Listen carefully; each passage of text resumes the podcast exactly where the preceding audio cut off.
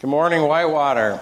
Yeah, it's just really an honor and a privilege. Uh, uh, years and years ago, like six years ago, um, uh, we just had this dream of planting churches, and uh, we talked about it. So, you know, you guys are uh, that church plant uh, that um, Bethany really dreamed about. Bethany is the church that I'm the lead pastor in, so this is really exciting, and we're talking about that next one. Be praying for that, and uh, you guys are in this series in the Psalms. I love the Psalms. The Psalms are the prayers of uh, God's uh, people, um, uh, Israel, and uh, the church for thousands and thousands of years. when you divide them up, probably the easiest way, or the way that I do it, is between laments and praises. Laments are, um, oh God, I'm really in trouble, help me. And then praises are, oh, thank you, God, for getting me out of trouble. And uh, I learned years ago to pray the Psalms. I pray the Psalms every month, and so I really love them. And one of the things uh, I, I, always say, I picked it up from someone, I, I, didn't come up with this, but it really is true, is um, I never pray unless I'm in trouble. But because I'm in trouble all the time, I pray all the time.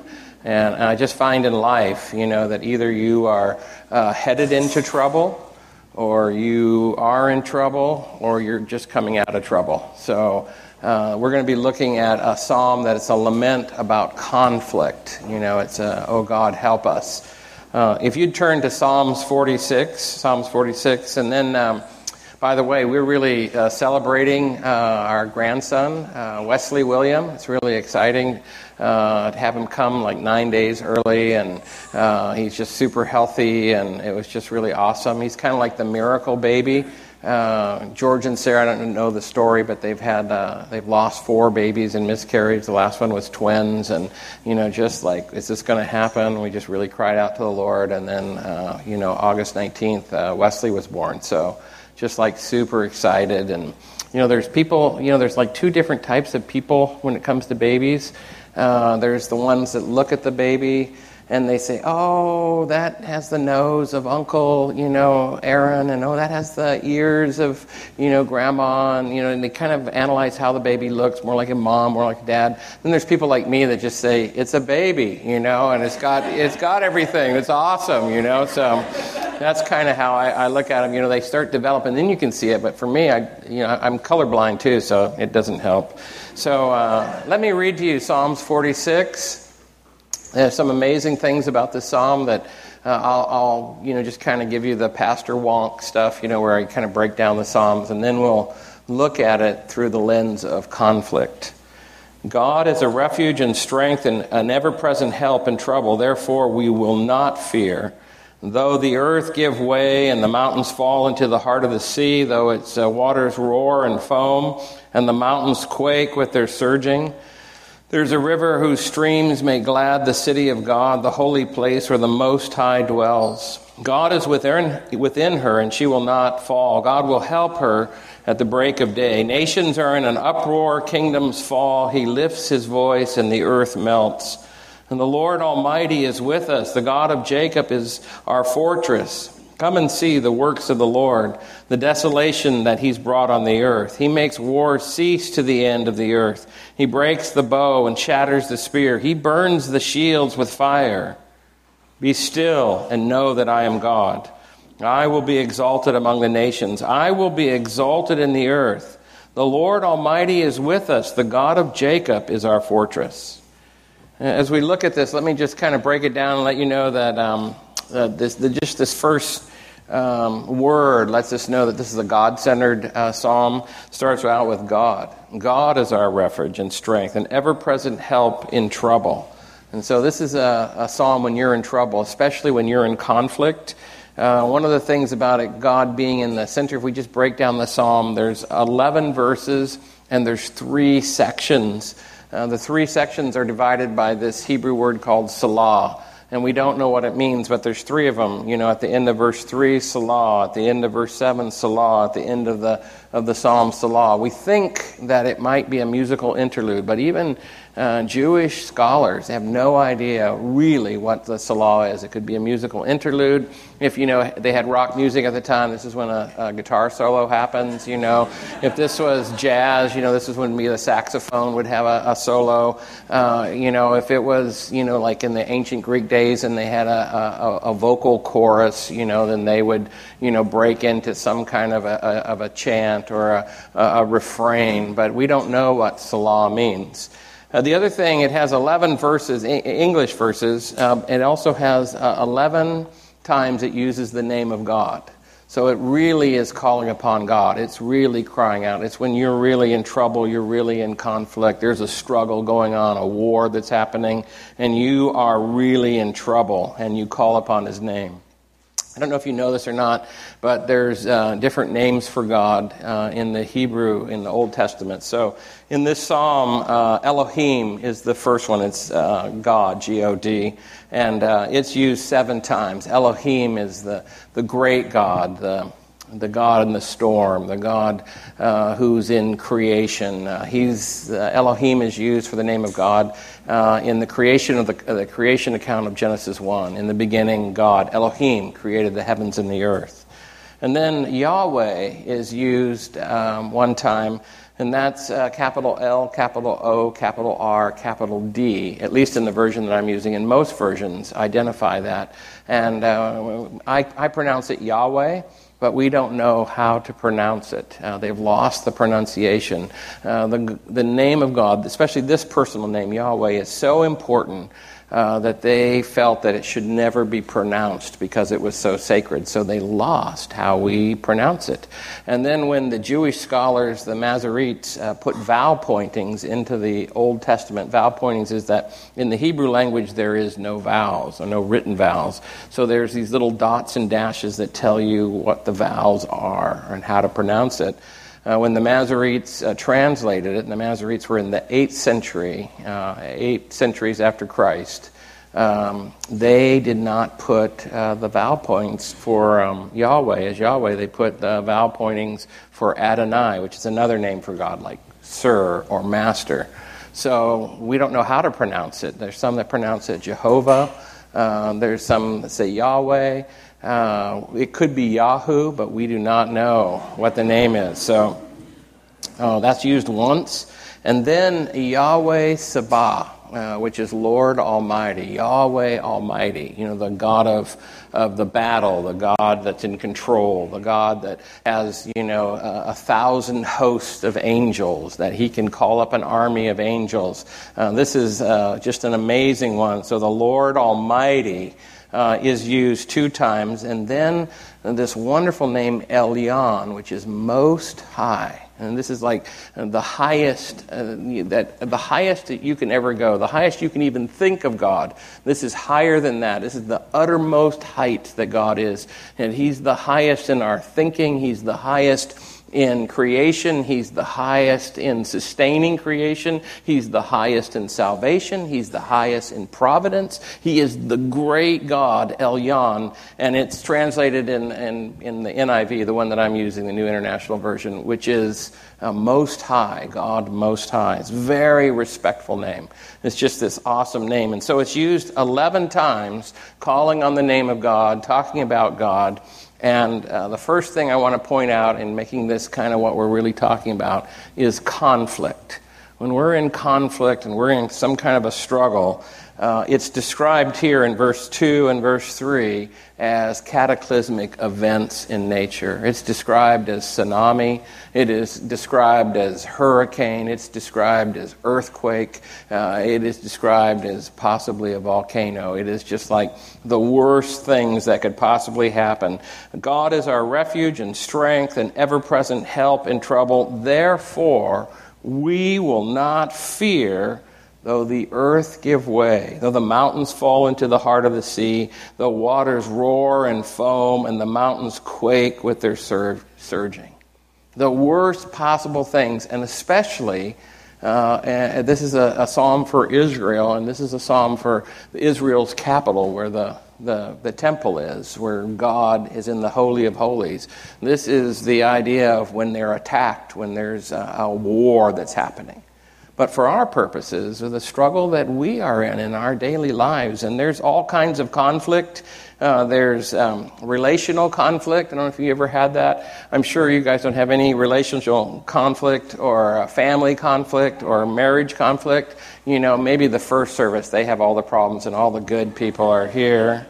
And uh, there's no. Um, no uh, work conflicts. Maybe there's some work conflicts that you work with someone that you can't stand, or they can't stand you, or you have a boss that doesn't get it, or you have a boss that's not a leader, or you know you've got employees that don't work hard. You know, just all kinds of conflict. And then there's spiritual conflict. There's a spiritual warfare going on, and you know Ephesians six twelve says that our fight is um, and our struggle is not flesh and blood but actually it's against rulers, against authorities, against powers of the dark world, and against the spiritual forces of evil in the heavenly realms. And many times when we're in struggles, you know, it feels like this emotional thing that happens. Now, my, my brother in law came home from work, and this is years ago, and his first wife had left him.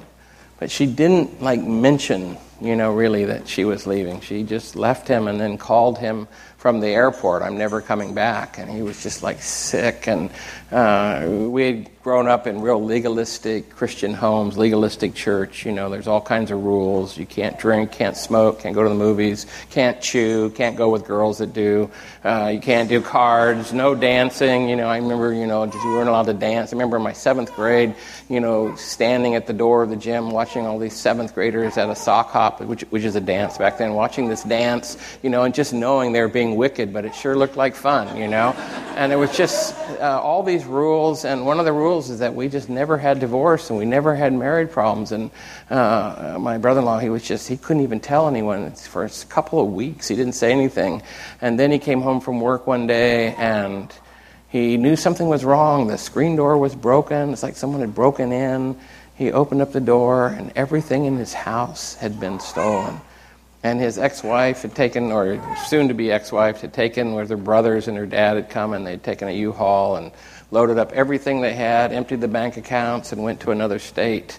And he had to call out to family, you know, and he was just absolutely broken. But when he opened that door and saw everything just like his whole stomach, he just I remember him telling his whole stomach, his whole life came crashing in, and this feeling the mountains fall into the heart of the sea and the waters roar and foam and mountains quake with their surging. It's just like your whole world is rocked in conflict. That's what we're really talking about. And people have these terrible things that go and happen and many times when we are in the midst of conflict, in the midst of relational war and struggle that we're going through, it, there's different ways that people fight. I don't know if you know this or not, but some people have the impulse to hit back. Um, uh, there's um, uh, anger. Sometimes there's wrath. You know, uh, my daughter, who's just like the, you know, uh, George's da- uh, sister, Katie, she's like one of the most wonderful, sweetest. You just can't believe how nice she is, up until a point. and uh, we had a nephew that uh, we took into our home, and his parents had passed away, and he was getting used to us. And we took a summer to kind of get used to each other. And you know, he was like a guest for you know, about six weeks. He was a guest. Maybe it was two months. Everyone treated him nice, but we were on the extended camping trip. And we had this really nice Sunday where we went to a church that in a beach town, and everyone got treated good. The kids didn't want to go, but Elaine and I wanted to go. And we were at the beach town that we had honeymooned in, and we're trying to put our family together. And you know, um, and one of the really cool thing they had a youth group, and they had a youth Sunday school, and they served donuts. You know, and Katie had her special donut, her favorite donut, and um, her nephew, our nephew, her cousin uh, when we got in the car, reached over and grabbed her donut out of the hand and stuffed the whole thing in his mouth, you know. And oh my goodness, you talk about crossing the wrong boundary. And she slapped him so hard. I'd never seen her slap him so hard. She's only like four foot ten, you know, and she just slapped him, you know, and he just had this red, you know, fingerprints on his hand, you know, and she just hit back. And she burst into tears, and then he looked at me and he goes, Uncle George, you know, like, what, what are you going to do? And I said, you know, I, I, wouldn't, I wouldn't ever touch her food again. yeah, there's just uh, different ways that people fight, you know, and one of them is to hit back, and other ones is anger, and other one's wrath and screaming and shouting and and then there's other ones, the silent treatment. You know, the silent treatment, you know, where people won't talk to you for two or three days. And we, when we were first married, we called that the senso game. And, and I told Elaine, I said, don't ever do that to me. Don't become passive aggressive and get silent, you know, and is something wrong? No, you know. And it was so weird because when we were first married, something happened, you know, and I gave Elaine the silent treatment. And I'd always seen it on sitcoms and reading in books. You know, it's kind of like women do that, but I was the one that did it. And I'd get real quiet, and she goes, Something wrong? Nope, nothing's wrong, you know. And then she says, you are giving me the silent treatment. You are the senso game person. And I realize, oh my goodness, this is just awful way to fight. Passive aggressive. Other people just argue and they have to win, you know, and they're just arguing and they can never concede. And then other people do name calling. Like one of the things that we said is when we got married, we made rules of fighting, and one of them was no name calling and no name calling uh, of the relatives. You know, we weren't allowed to say, you know, you're just like your mother or you're just like your dad, you know, just you never do that and then never get revenge, you know. And then the other one is there's some people, when you get into a battle with them, they're going to win at all cost. You know, when you get into a battle, Elaine would always ask the kids, she would ask me in the middle of a struggle, are, are, uh, what's your goal? What is your goal? And I remember one time going, you know, I was so frustrated. I just said, to win. My goal is to win, you know? And she goes, I concede, you win. And I said, No, I don't win when you just concede. That's not the way you do it. And there's just some people that they would like almost like to fight and they want to fight. And this is one of the secrets in much of the church in North America. If you've never heard this before, other people, you've heard this before, but Christians, this is how they fight. You can write this down and see if this isn't true. Number one, Christians ask. And most of the time, they ask nicely. They ask you nicely. And then they demand. Many times it's with a smile. They ask, and then they demand. And the next thing they do is they judge. Even though we're not supposed to judge as Christians, they judge. And then the next one is they punish. And what's really uh, interesting about Christians is because, you know, we know God, God is on our side, we have the Holy Spirit living in us, you know, so we must be right. And so we ask, we demand, we judge, and then we punish. And it can happen like boom to boom, ask to, uh, to punish like that. Just have someone cut you off in the meridian, you know, and then wave at you with one finger, you know, and you just go from asking, I just ask people to drive politely, I just ask people to, you know, when it get, turns green to go ahead and, and not wait for a different shade and step on the gas, you know, you just ask and then you demand and then you judge and then you punish and next thing you know, you're racing down the meridian and you cut them off and you give them a look, you know, and, and, you, and your wife just kind of looks at you and goes, what is wrong with you? And like, you you are crazy, you know, and there's just something that, you know, we do that. We ask, we demand, we judge, and we're punished. Here's a secret in relational relations, especially um, moving towards marriage and marriage, never go beyond asking. Just make a rule in your heart never go beyond asking. Don't demand. Don't judge. Don't punish. And you will have a great marriage. You just ask. It's one of the hardest things in the world to do for people who want to win and want things and want to control things. But if you want to be happy, never go beyond asking. It's just the most amazing thing. Never go beyond asking. If you have a teenager, this is the hardest thing in the world. Don't go beyond asking. You just look at that messy room and you close the door. That's what Elaine told me. Just, just, just close the door. Just don't even look. And I just go, it's my house. This is my house, my rules. She said, they're teenagers. They'll grow out of it. Maybe. Just close the door.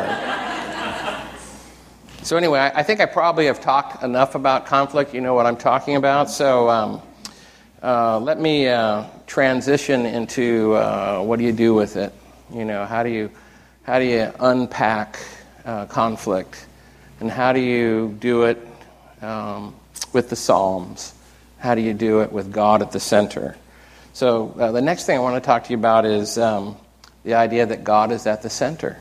Uh, that He is where the holy place is, and He is where uh, that peace that comes. And in verse 4 through uh, verse 7, it just kind of like switches. You know, He's talking about these cataclysmic events, you know, and earthquakes and tsunamis and, you know, waters roaring and mountains falling into the sea. And then all of a sudden He switches to this picture of Jerusalem and especially where the temple is and the Holy of Holies and, and where God dwells. And he says, There's a river whose streams make glad the city of God, the holy place where the Most High dwells.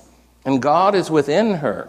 He's in the temple. Back then, he resided in the Holy of Holies. God will help her the break of day. He'll handle it, He'll do it. And the most amazing thing is we're in the new covenant age. We're in the age of, of grace. And so this is the idea that God's location is now in our hearts. That God resides with people, lives inside of people. And uh, there's this idea that there's a river of life that flows out of us.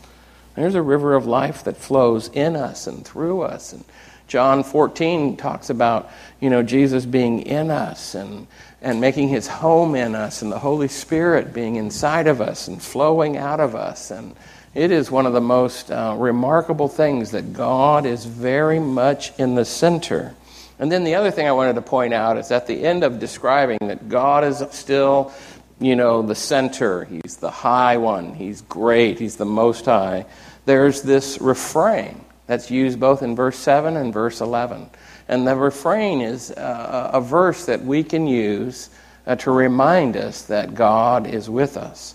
The Lord Almighty is with us. The God of Jacob is our fortress. Verse 11 The Lord Almighty is with us. The God of Jacob is our fortress.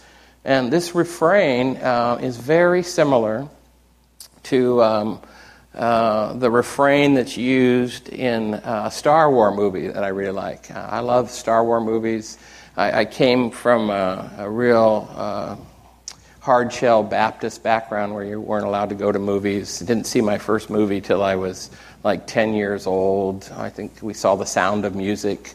And, you know, uh, we went in there and the carpet was red and the curtains were red. And I just knew that this was a den of iniquity. And I entered in there and and then you know it, it, the place got really dark and you know and then the lights came up and i just knew that verse you know that said you know the, the evil men do their deeds in darkness you know. And here we were sitting in the dark watching this beautiful thing and i knew i was being seduced into an era of wickedness and it was just so wrong. But boy that was a good movie. And you know i just love movies and i like star wars. And one of the ones is the rogue one. How many have seen rogue one okay, six people, that's awesome, you know. So there's this one character in Rogue One uh, that he's blind, and they say he's not a Jedi, but boy, he sure acts like a Jedi, and he has all the karate kind of moves, and he can get into conflict and see people that aren't, he's blind, shouldn't be able to, but he can sense them, whatever it is uh, whenever he's in these uh, tense situation, he has this refrain that he says,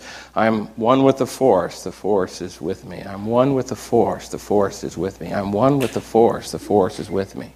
And that concept has found its way into our 21st century and into our movies. And here it is, uh, thousands, thousands of years earlier. There is the Lord Almighty is with us. The God of Jacob is our fortress. The Lord Almighty is with us. The God of Jacob is our fortress. And you're probably wondering, why does he use the name of Jacob? And Jacob is one of the patriarchs, one of the fathers of Israel. There's Abraham, then his son Isaac, and then Jacob. And Jacob is just this sneaky, conniving, you know, he's always in conflict and struggles, always in fighting. And, and then he has this one scene, you know, where he actually wrestles with the angel of God. And, in my personal opinion, it's uh, Yahweh's uh, son, Jesus. It's the pre incarnate Christ. And they're wrestling, and then there's this moment where uh, his name is changed by the angel from Jacob to Israel, to Israel. It means the God striver, the one that wrestles with God. And so there's this idea that this is the this is the psalm of conflict. This is the psalm of when we are in warfare and striving, even if it's an internal uh, striving that we're going through. And this is the idea uh, of God being there and being the one and us centered on Him. And then uh, there's these wonderful verses that I have memorized, and I love this idea that God makes conflict to cease. And this is really a different way to handle conflict or struggle. But hear me out. You don't have to go this way, but hear me out. Notice it says uh, in verse 9 and 10 He makes wars to cease. He makes wars to cease to the ends of the earth. He breaks the bow. He shatters the spear. He burns the shields with fire. And uh, there's this really amazing thing that He is the one that brings the wars to an end. And when he says he makes wars to cease, if you underline that word cease, it's the Hebrew word that is Sabbath or Shabbat. And it means stop, come to an end, peace, rest. And God brings wars to an end. So when I'm in some kind of a struggle, or are entering into prayer for someone who's in a terrible conflict or struggle, I pray constantly God, you make the war to cease. You break the bow. You shatter the spear. You burn the shield. You do it. You vindicate. You defend. You're at the center. I am. My enemy is too much for me. You do it, oh God. I can't live with the stress or the fret. And then uh, the, the next verse is like the most amazing verse Be still and know that I am God. I will be exalted among the nations. Um, this psalm is almost like climbing a mountain. You know, there's this you know, God is in the center, and then he describes the conflict, you know, the, the, mountains falling into the sea, and waves, and surging, and drowning, and it's just like you're in so much panic, and then you remember that God is, is the one, and he's in his holy place, and he's in his dwelling, and now we're in the new covenant age, he dwells in us, and we remember God, and then we cry out to him, You bring the war to an end, and then, notice it's in quotes, verse 10 be still and know that I am God. And then it ends, I will be exalted at the end, quote, unquote. God breaks into this psalm. And there's very few psalms where God breaks in. Most of the psalms are us praying to Him, laments and praises. But here, God breaks through and He says, in command form, imperatives, be still and know that I am God. And that word, if you underline be still, means cease, stop, quit, let go, relax, quiet down, grow slack, release, be calm. Relax. Be still. It's the idea of having an unanxious presence that you become silent in your soul, almost a soul silence, and you go to rest inside because you don't have to worry about it anymore. It's His job. You don't become shrill, you become chill. That's an old 90s word. I probably shouldn't use that. I had a friend who, uh, you know, he was a policeman and he would use chill with perps, you know, you chill or you're going to go to you're to go to jail, buddy, you know, chill, you know, and uh, his wife every so often she'd get a little ballistic and he would say chill to her and she would really go ballistic, you know. and one time he said that to her and she just went ballistic and and she said, "Don't you ever ever use that word chill. I'm not one of your perps." And he goes, "Chill," you know. Wah! You know, it was just like so funny and and so it really is this idea that you in the midst of conflict, you become centered on God and you be still. And not only still, not only relax, not only having that unanxious presence, but you know that He is God. You know, you realize He's God. He's the Most High, Elyon. He is the Lord God Almighty. He brings the war to cease. He breaks the bow. He shatters the spear. He burns the shields. He's in control. He's sovereign. And you let Him do it. And boy, when you first practice that, you will, you will be amazed and you will also struggle because it's like anything. You have to practice it. It is the most amazing thing to be still and know that I am God. And in the midst of it, you just relax. There's another verse, if you want to write this down, it's another great verse that has the be still. Uh, Psalm 37. This is for people who fret or have anxiety or worry. Be still before the Lord and wait patiently for him. Do not fret when men succeed in their ways, when they carry out their wicked schemes. Refrain from anger and turn from wrath. Do not fret. Do not be anxious. Do not worry. It only leads to evil. Be still and know that I am God. It's just so awesome. Psalm 62 1 says, My soul finds rest in God alone. My salvation comes from Him.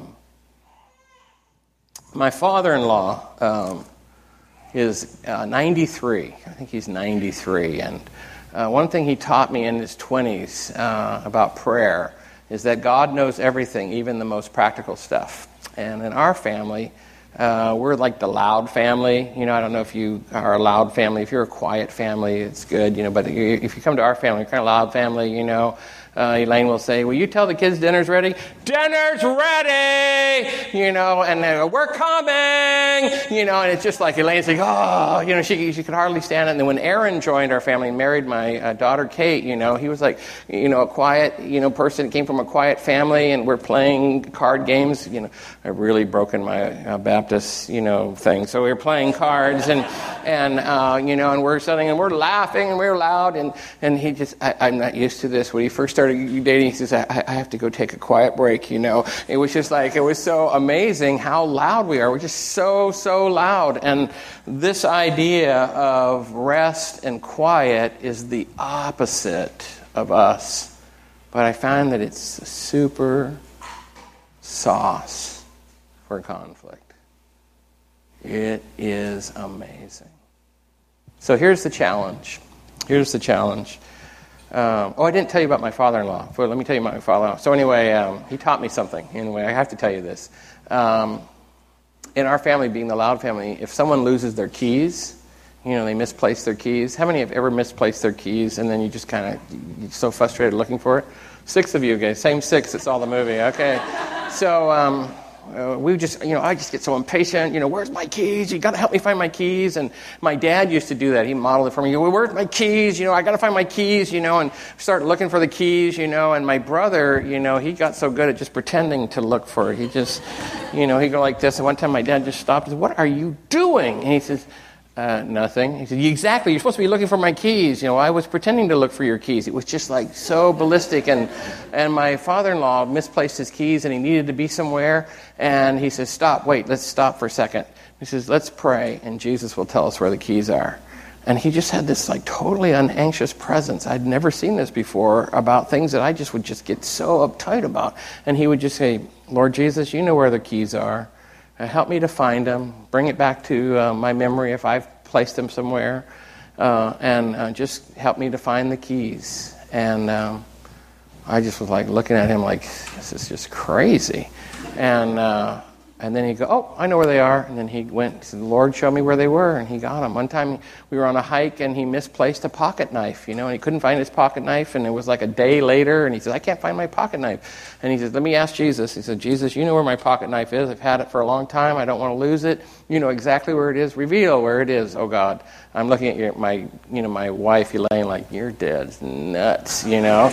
and uh, a few minutes later, he goes, Oh, I, I know where I put it on the hike. I, I stopped. Remember when we stopped and we had a drink of water and we stopped at one rock? I said, No. He says, I do. And so they went back there and there it was. There was his pocket knife. And there's a lot of people that they don't really realize that in any kind of struggle, even really practical things, you can just be silent and turn it over to Him. So here's the challenge. Here's the challenge. In the middle of conflict, in the middle of conflict, whatever strife, whatever conflict, you know, you're going through or happen to go through, um, what if everyone in the room, every single one of us, even, even if you have not stepped into Christ yet, I mean, you've been listening uh, on your spiritual journey. You, you maybe you haven't even committed to God yet, but you're really listening, and you, you can almost hear God's voice tugging at your heart. And even if you haven't made that step, you're back here. If you tried this, you might make that step. But what if every one of us, when we're in conflict, especially in the middle of conflict, that we started to say that refrain and we added just a little bit to it and we said, and changed the end just a little bit and said, He makes the wars to cease, He breaks the bow, He shatters the spear, He burns the shields. Be still and know that you are God. The Lord Almighty is with me. The Lord Jesus is my fortress. The Lord Almighty is with me. The Lord Jesus is my fortress. You just became still. For some people, they need to do it in the shower. Some people take a bath. Some people take a walk to be still. Some people put their earbuds in and they listen to some music to be still. But with all the noise and all the conflict and all the busy and the hurry, this is the opposite of our culture. But if everyone in the room this week, this week, every one of you, this is the challenge. You actually maybe print it out, just those few verses, and put it in your wallet or put it in your pocket, put it in your purse. You pull that out. When you were in the conflict, instead of entering into it, you turn to Him. Amen?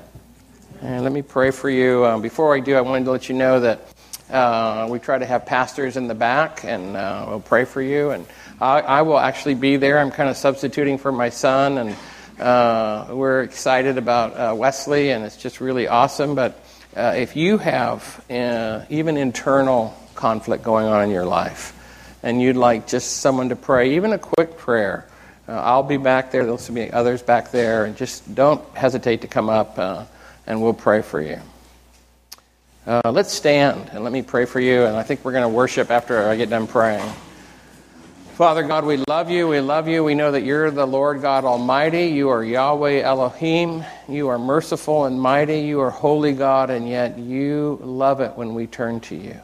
We pray that you would give us an ability to be still and to relax and to let go. We pray that you would give us at the very center of our hearts that soul silence Oh, Lord Jesus, we thank you. We thank you. We thank you. Help us to worship with all our hearts right now. In Jesus' name, amen.